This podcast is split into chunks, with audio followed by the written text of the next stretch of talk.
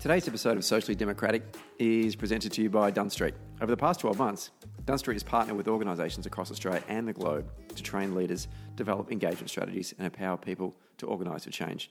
In 2020, Dunstreet will continue to work with folks that want to make a difference, inspire hope and give communities the chance to build from the ground up. To find out how you can partner with Dunstreet, hit us up at dunstreet.com.au. Hello and welcome to another episode of Socially Democratic. My name is Stephen Donnelly, and today's episode is the next instalment of the US Democratic primary season. We've got Sam Schneidman on the line, who has been in isolation for a couple of weeks now, or certainly a couple of days, and to talk a little bit about the most recent round of primaries, which was on St. Patrick's Day, the 17th of March.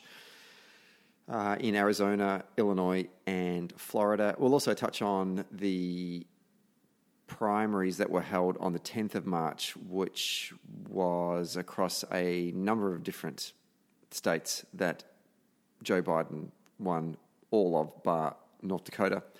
We'll also talk a little bit about coronavirus, just because everyone else is, and you can't escape it right now. And it would be interesting to see how Sam and people in his community — he's living in Brooklyn, New York, which is one of the areas that are most impacted in the United States at the moment — hear from him about that as well. So a lot of things to get through on this week's episode of Socially Democratic. Don't forget that the podcast is available on Apple Podcasts, Spotify and Stitcher, or your favourite podcast app. And if you are on Apple Podcasts, don't forget to leave us a review and give us a rating. And for all the updates on Dunstreet, Socially Democratic podcast and Dunstreet stuff, follow us on Facebook, Twitter, Instagram, and LinkedIn. Let's just get to today's episode.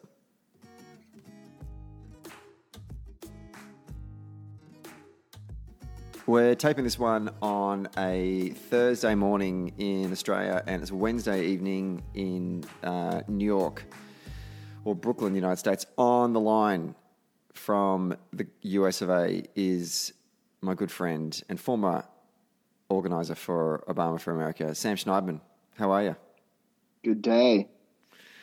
I'm doing well. How are you? I'm doing very well. We haven't spoken for a couple of weeks now. Lots happened since then. A lot has happened since then.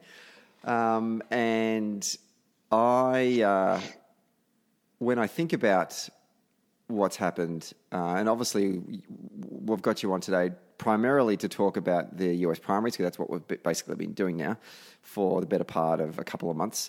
But clearly things have happened in the United States in more recent times since we last spoke that has clearly gripped the nation, and I find it very hard to concentrate on the primaries right now. And I just wanted to get your thoughts on the fact that the greatest quarterback of all time, Tom Brady, has not re-signed from the New England Patriots.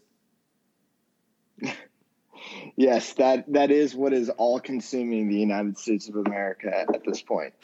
I will point out, I do jest, but I will point out it did knock coronavirus off the front page of both the Boston Globe and the Boston Herald for at least one day. There's a lot of people saying that this is a conspiracy to sort of support and bail out sports media amidst a total blackout of sports in the United States at the moment. I know. I pity. Also, he's going to Tampa Bay. Yeah, I know. For real? Like, what is with that? For real? I actually, and you know, my morning — it's stuffed up my morning. I'm a creature of habit, for those that do know me. And every morning I wake up and I have my breakfast and I read the Boston Globe online. That's what I do. And I'd stopped reading the Boston Globe when the Red Sox traded Mookie Betts to the Dodgers. And which also, what? Yeah, I know.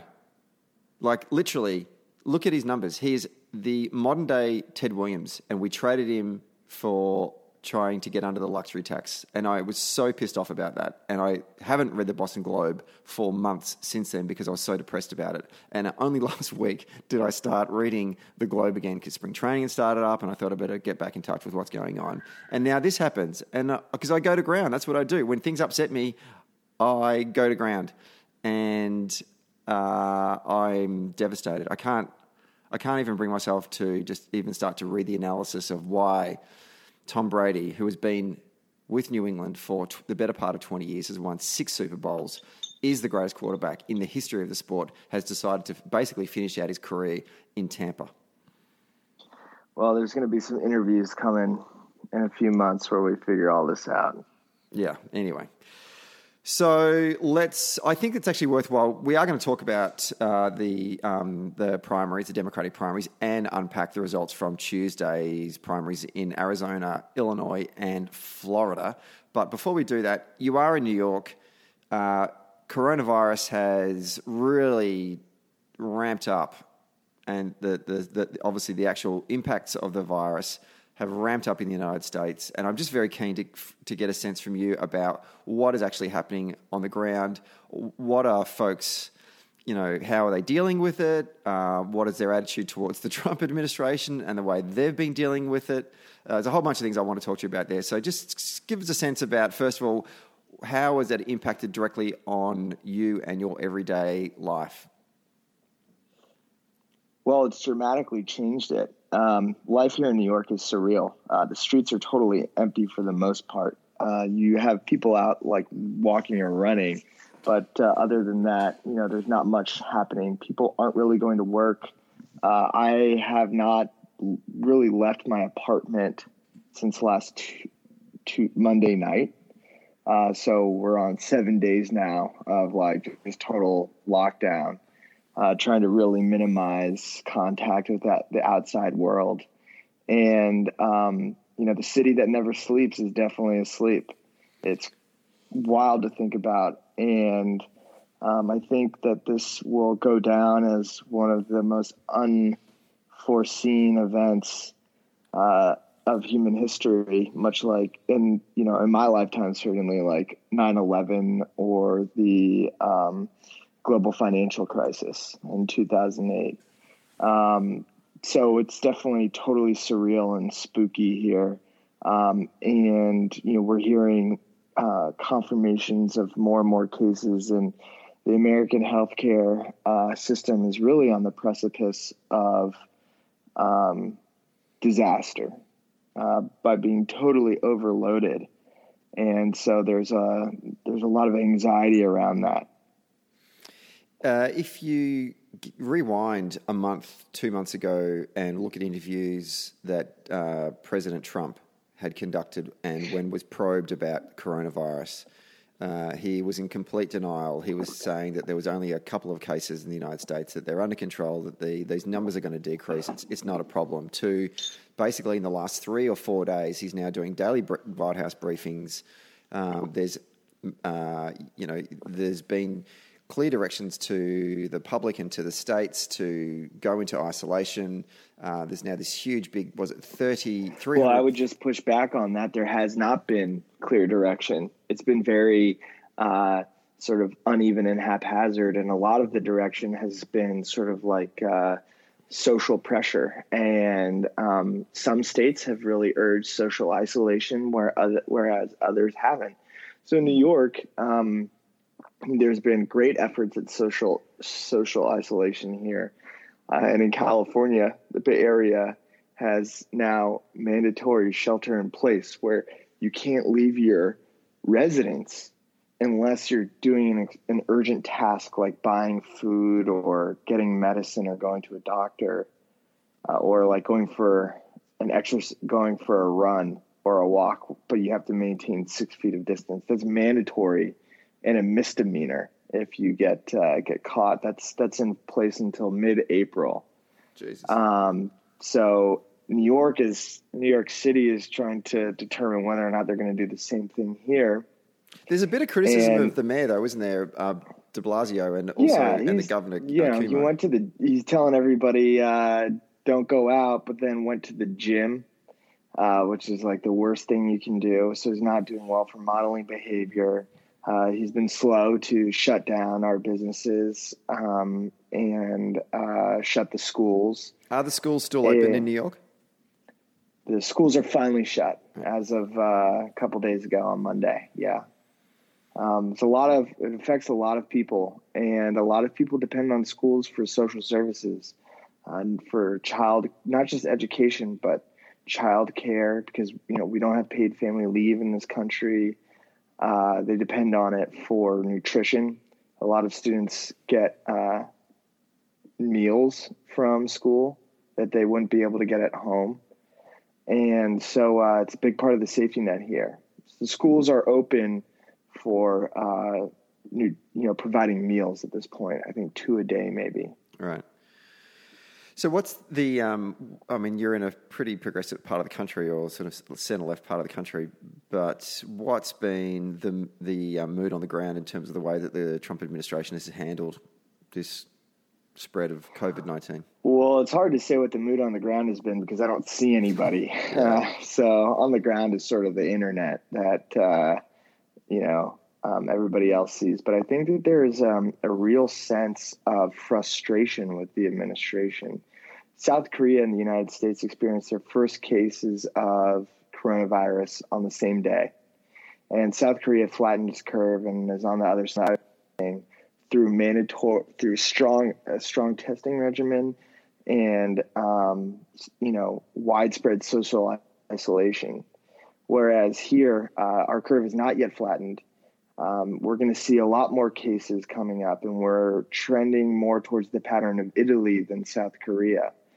And the Trump administration has been very slow to provide the full resources of the federal government.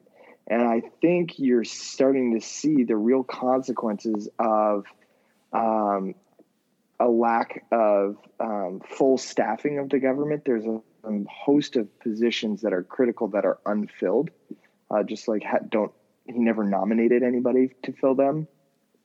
And then there's a lot of political scrambling to try and give the appearance that this thing is under control and not as serious as it suggests. Because I think Trump understands that this is a real albatross for him politically. So there's a lot of frustration on both sides of the aisle that, A, there's not enough testing, and testing is so critical to containing this virus. B, there's a ventilator shortage and a medical supply shortage, which is crazy in the United States, right? In a country where healthcare is 1/6 of our economy, like 1/6 of our GDP. We don't have enough medical supplies to keep our doctors and nurses and emergency technicians safe while they deal with these overcrowding hospitals. I think that there's a lot of frustration there. And it seems like everyone's just trying to ride this thing out. It's been really interesting to watch Fox News flip on this, because a week ago their editorial line was nothing to see here, nothing to fear. This is just it's beyond that is people using this to damage the president. I think people understand now that this is so real for people on a personal level. It's starting to get to the point where this virus is going to affect someone you know and you love. And there's no guarantee that if the virus comes for that person or you, that everything's going to be okay. And I think people are really spooked by that. And I think the fact that everyone on a human level, on a level that sort of like transcends politics, people sort of get that and are starting to treat this thing with a bit more respect. And to this extent that, Fox is the political machine that it is, they understand that there's they feel it on a human level, but they also understand the political liabilities and ramifications around this disease. But it felt like the only voice that was on that channel that a week ago that was actually saying, no, this is some serious shit was Tucker Carlson. And evidently, I don't know whether this is true or not, but he went and visited the president and said, dude, you've got this all wrong. This is a serious problem. And then only then did we notice Trump start to change his tone on this, which is pretty scary when you think about it. You have to get a talkback TV host to go talk to you about that's been the case for the last 4 years. You know, his main advisors are Sean Hannity. You know, the people who have the ears of the president are Sean Hannity. It used to be Alex Jones, the InfoWars guy. For the Australian listeners, if you don't know who he is, Google him. It's worth it. Actually, don't Google him. Go to YouTube and put in Alex Jones InfoWars. Yeah. You'll love it. The president has relied on these kooks for the last little while to give him some guidance. And it's become a real thing here on a human level.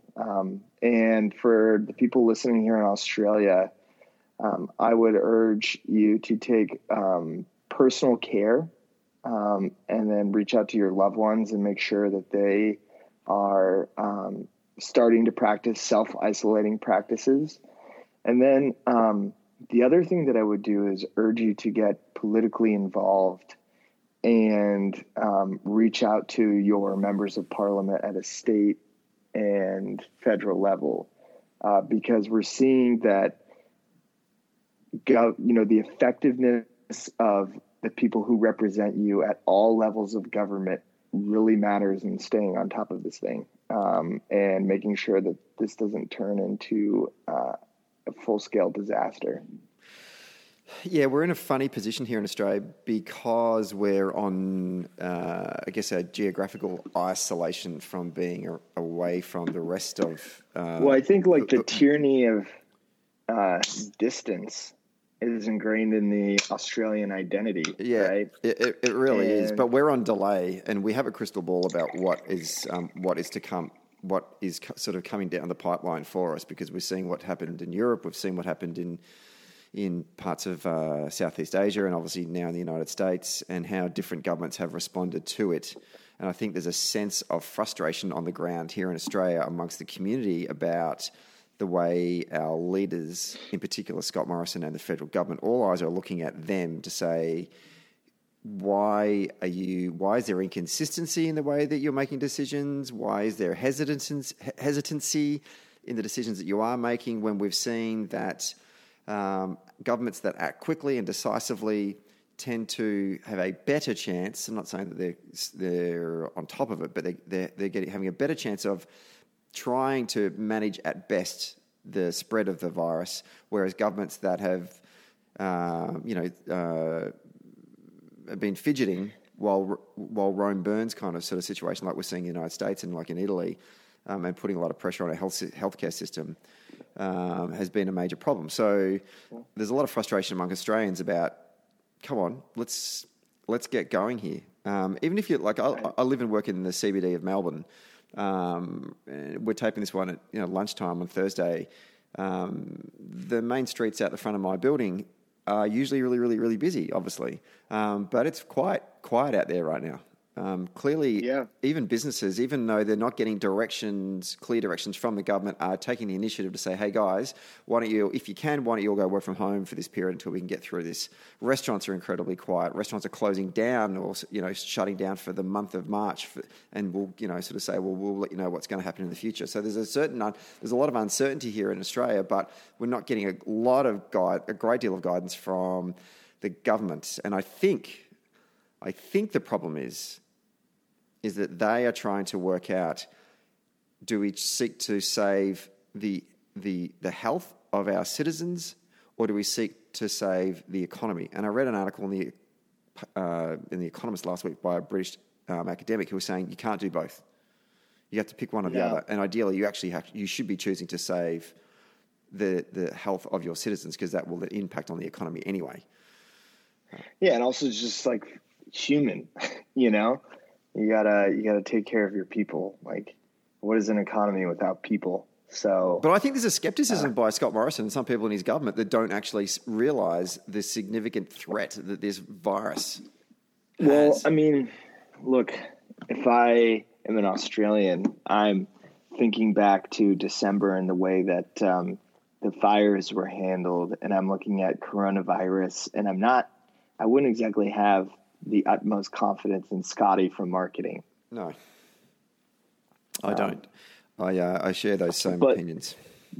But if I, you know, as an American, I think it's a bit surreal to experience this, and it's a, it's sort of a slow-moving, less precipitous 2008 financial crisis, in the sense that, you know, this is going to affect our politics, but we don't quite know how yet. And, you know, the two candidates are very much at risk, and their health and their vitality is, it's going to maybe be a thing in this election for sure. Well, it's a good segue. Let's turn to the Democratic primaries. On Tuesday, St. Patrick's Day, and Banachta Féil na Pádraig to all of our Irish listeners out there. You had another series of primaries, in particular in the states of Arizona, Illinois, and Florida. Ohio postponed theirs. They were scheduled to hold primaries on March 17. And just to run through the results there, Joe Biden swept Arizona, Florida, and Illinois, picked up 37 delegates to Bernie Sanders' 28 in Arizona. He picked up 151 pledged delegates to Bernie Sanders' 52 in Florida, and he picked up 93 delegates to Bernie Sanders' 60 in Illinois. There are still 20 delegates across those three states yet to be assigned. And before that, in between when we last spoke, Sam, there was the March 10 primaries, which were conducted in Washington State, North Dakota, Missouri, Mississippi, Michigan, and Idaho.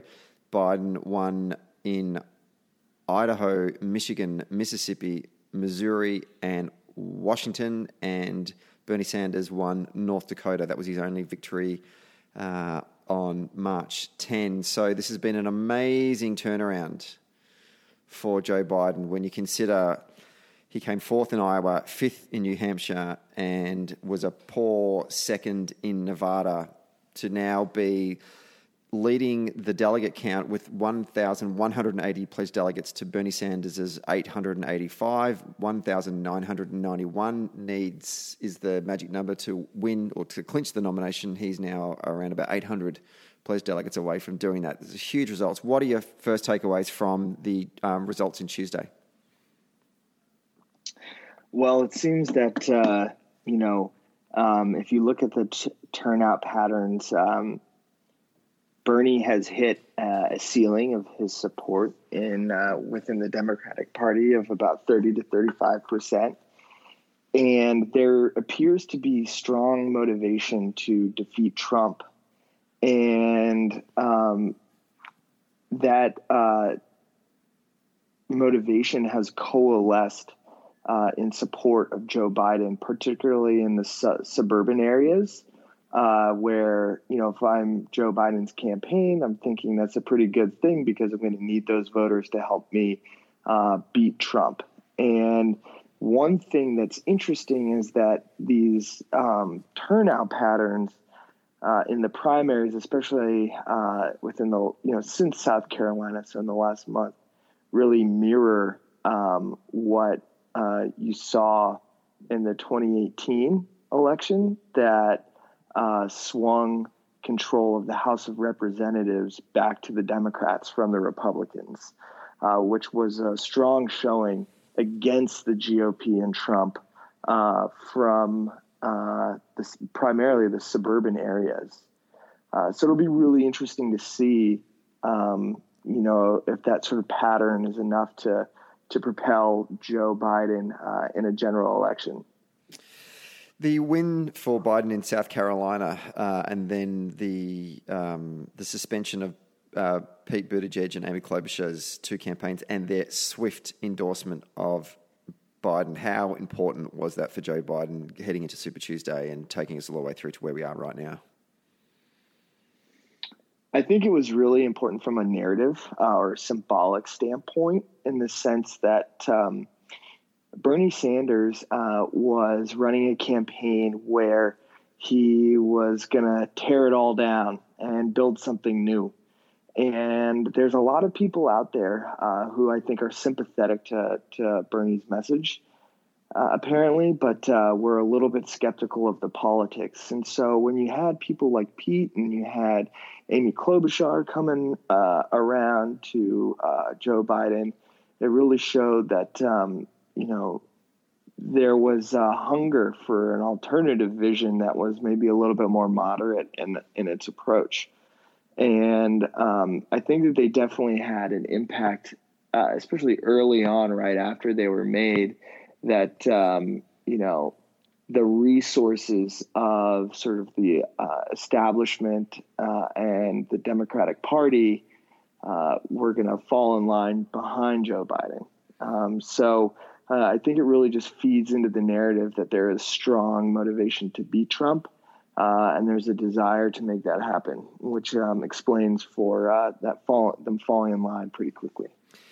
It's been written that sort of a lot of Democratic strategists had preached for more than a year that the consolidation of black voters behind a single candidate provides an almost overwhelming advantage when trying to accumulate delegates.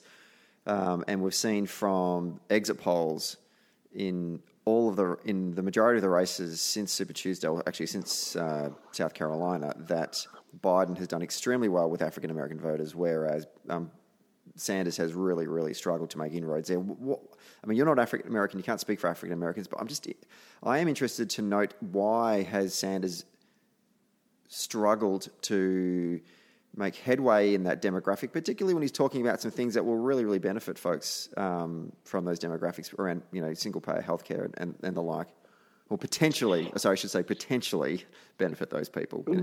Yeah, I think it's a bit hard for me to say, but you know, there was some success that he had, especially with the Latino demographic. Bernie Sanders had. But, you know, I think part of it is not necessarily a challenge that was intrinsic to Bernie Sanders' candidacy as much as the advantages were intrinsically to the advantage of Joe Biden's candidacy. So, for example, Joe Biden is a known entity, has been sort of around and a prominent figure within Democratic politics for a long, long time. And whereas Bernie Sanders until 2016 was a bit more of a fringe player, honestly. Mm. And Joe Biden also was Barack Obama's running mate. So even if, you know, Obama, you know, a lot has been made about Obama not endorsing him, which I think, you know, it's not precedented for a former president to sort of step into the primary, really, in a public way like that. But you know, I think that definitely helps. And sort of being around for a long time and being, you know, well liked, I think is a big part of that. Just looking at the results in Michigan in particular, but also including some of the other sort of battleground states for the general. This is for the second consecutive week, Biden, who was a beneficiary of increased turnout compared with that of 2016, often in the sort of suburban jurisdictions that power the Democrats, big gains in the midterms that you mentioned before. For example, like in Oakland County, Michigan, the Detroit suburb where Representative Haley Stevens picked up a Republican-held seat in 2018. Biden was winning by nearly 30 points, and turnout was on track to be twice as big as it was 4 years ago. There's a bit of an argument starting to be pushed around that in 2016, people both in the primary race in Michigan and then in the general were actually not voting for Bernie Sanders or Donald Trump, but they were voting against Hillary Clinton because If you then fast forward to 2018 and now 2020, these primaries, particularly amongst suburban white collar and blue collar, suburban white voters of both blue and white collar, have come back to the Democratic Party in 2018 in the midterms and come back in terms of supporting a moderate candidate in Joe Biden. How much do we read into this? What are your thoughts on that? Is this a bit harsh on Hillary? Well, any theory about Hillary is going to be a bit harsh for her, I think, is the general rule. But I think maybe there is some truth to that. It's definitely an interesting theory, and it's going to be one of the more scrutinized patterns as we get closer to the election. But there was no doubt that Hillary was a very toxic figure within the American politics. And, Trump needs that. His whole politics is predicated on running against someone who can be vilified as a toxic figure. And you see him trying to do that to Joe Biden. But I think Joe Biden, definitely will have to answer for some parts of his record, but certainly has less baggage than Hillary. Starting with his gender. Further to that, then moving away from Hillary and actually now putting the spotlight on Sanders, his pitch has been for a long time that only he can beat Donald Trump. It's on all their rally placards and it's on their website.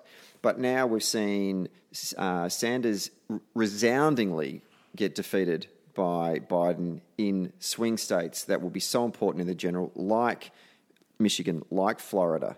Like he didn't. I don't think he's won. I don't think Sanders won a county in Florida on Tuesday, like Virginia, like North Carolina. This coalition that is coalescing around Biden's campaign is basically the majority of the Democratic Party, except for young people. Has this been a failure of Sanders and his campaign to build a coalition beyond what he had established in 2016? And why? Because obviously it has been. Well, I think to be successful in running for president, your coalition has to be broad. Not only do you have to bring in new people, but you have to be able to convince the voters who are very active within politics or who are really paying attention to these things. You have to sort of build a base of support that sort of can bring both those sort of camps into your campaign. And what I think you see from Bernie Sanders is that two things stand out to me as sort of the takeaways from his candidacy. Number one is his policies and his ideas are very popular, I think, broadly speaking. However, his politics aren't quite as popular. And I think the messenger, especially within the war, like a digital first media environment that we're in, the messenger sort of really matters. And so do you think he's a bad carrier of that narrative? Is that what you're saying? No, I'm not saying a bad carrier. I just think that maybe people are looking for something a little bit different stylistically, could be. There was an article in the New York Times today where Alexander Ocasio-Cortez had said that progressives need to get better at persuading moderates. This goes back to the original point that I was making that, you've got to be able to build this broad-based coalition, and where Bernie sort of went all in on tearing down this establishment, and he was running as this sort of rogue outsider who was going to totally change things up. And I think, when you're trying to sort of get people around the idea of Medicare for all, single-payer health care, canceling student debt, letting murderers vote from prison, you know, when you're trying to get people's minds around these ideas that are traditionally not broadly supported, to hear that, you know, you're going to tear down the system and rebuild it again, I think sort of doesn't build that broad-based coalition that you need to get over the top and win the nomination, which is why that I think you saw his support sort of tap out around 30% to 35% here in the primary. He, at this stage, has not yet made an announcement as to what his intentions are going forward. We're supposed to have a primary in Puerto Rico on March 20, and then on April 4, there's meant to be the Alaska, Hawaii, and Wyoming votes. Wyoming's a caucus, in which in 2016, Sanders won all three of those against Clinton. And then Wisconsin on Tuesday, the 7th of April, another one that Sanders had won. He's now further behind than he was against Clinton 4 years ago. He's further behind than what Hillary was to Obama in 2008, but he hasn't really given any indication as to what he's going to do with his campaign. And if you try and read as much as you can in the papers, some of his surrogates are saying that he's got nothing to lose, he should keep going on, it's good to have a contest. Other people, obviously, who are more in the sort of the establishment or the moderate side of the party, saying this is suicide. You know, there's a global pandemic going on right now. That is what our focus is on. We should not be having these primaries where it actually is a bad thing to do to bring people together in confined spaces and ask them to actually cast their ballots. What are your thoughts on this? You know, he sent out an email today or yesterday to his supporters, but didn't ask for money. That's the first time he's done that in a long, long time. Are we going to see him pull out of the race in the next couple of days, or do you think he's going to take it all the way through? It's going to be really interesting to see what happens, because Bernie is a shrewd politician. I think, you know, there's a strong desire to beat Donald Trump among Democratic voters. And I think Bernie shares that as much as anybody else. Does he? Yeah, I think he really does, because he knows his agenda has no chance with Donald Trump in there. He's got a funny way of showing it. Yeah, he's an unorthodox guy, that's for sure. But the other thing that I will say is that I think he's going to try and use this moment to really push his agenda in a way that can hopefully add to Joe Biden's what seems like an inevitable candidacy. And I'm curious to see how coronavirus and its impact on our economy here in the United States is going to affect our politics, specifically around healthcare and debt. You know, we are a highly indebted country among consumers, and housing is going to be dramatically impacted by this. And so, but particularly healthcare, and as well as sort of sick leave and paid leave, and you know, how is he going to use this inflection moment to really amplify that part of his agenda in a way that doesn't detract from Joe Biden's candidacy? But he can do that. He's now a national public figure. He can do that while still not running in a Democratic primary. I think he's trying to sort out sort of how the best way to go about this. I think, you know, there's also some behind the scenes mechanics involved that sort of means that he can't get out right now. You know, there's staff to think about. There is, you know, he's got probably financial obligations within his campaign. And so I think that it's not just it's not that easy to think about just ending your campaign all at once. Bernie, too, also has a very loyal support base, and who you know, I think a portion of them, I'm not sure how large or how significant, but a portion to be sure, are going to be reticent to vote for Joe Biden. And so I think for him to just dramatically pull out of the race would cause a bit of a political vacuum there. And I think it's wise for him to be thoughtful in the way that he exits this race. What does Joe Biden and Bernie Sanders need to do to avoid what happened in 2016, where there still was a lot of division within the party heading into the presidential against Donald Trump? What do they need to do publicly to make sure they can heal these wounds from this primary contest going forward? So I think it'll be interesting to see,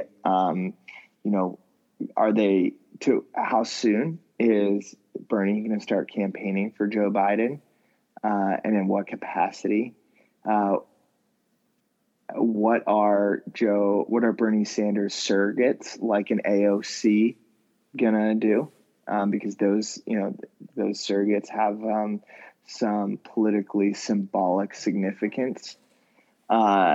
So I think I'd be looking at those two things. How soon is Bernie going to start campaigning for Joe Biden, and what does his prominent surrogates do in support of Joe Biden? Beyond that, I'd also be looking to see how Joe Biden sort of gravitates around any of Bernie's policy priorities, if he does at all. So those would be the things that I'd be looking at to determine whether or not there's going to be a more harmonious general election campaign for the Democrats in 2020 than in 2016. I would also say, though, that Joe Biden is certainly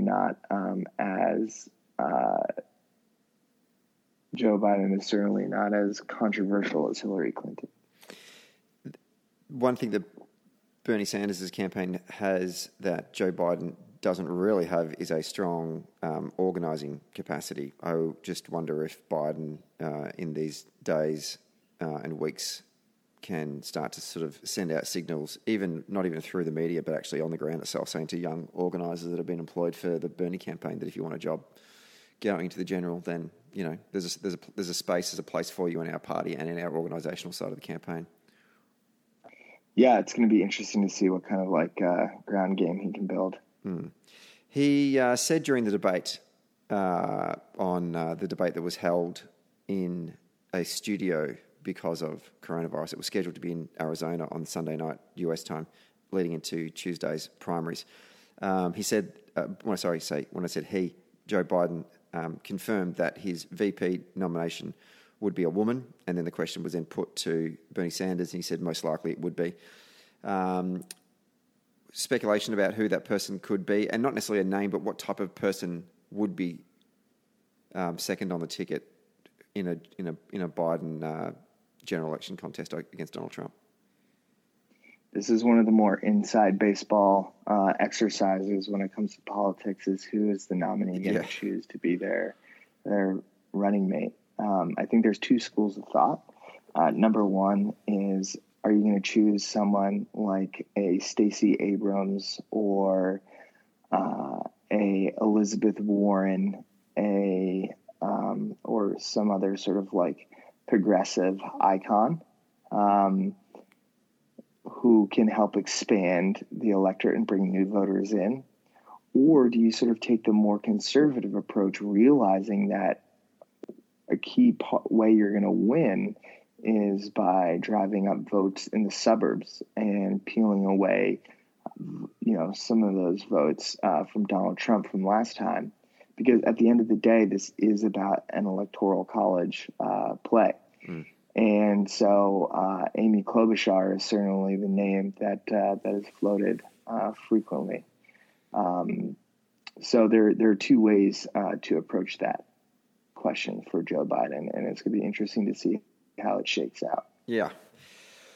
With the coronavirus having such an impact on society in the United States, do you foresee this Democratic primary season actually getting completed? I mean, I know that there's a possibility that you could move a lot of the ballots onto online voting, but even that would be a logistical nightmare that I think that would be hard to do at this point in time. But, like, are we going to see this through? Like, we could very much get to a point where, I mean, the Democratic convention is due for the middle of July. You guys may still be in lockdown in July. Yeah, I don't think anybody knows, and that's why a lot of eyes are on Bernie to see, you know, can he bow out of this? That being said, primaries are still significant for choosing the candidates running for other levels of office, going from Senate and governor all the way down to mayor of towns across the country. So, you know, just by concluding the primary process for the presidency, that still causes a lot of upheaval in American democracy and our elections heading into 2020.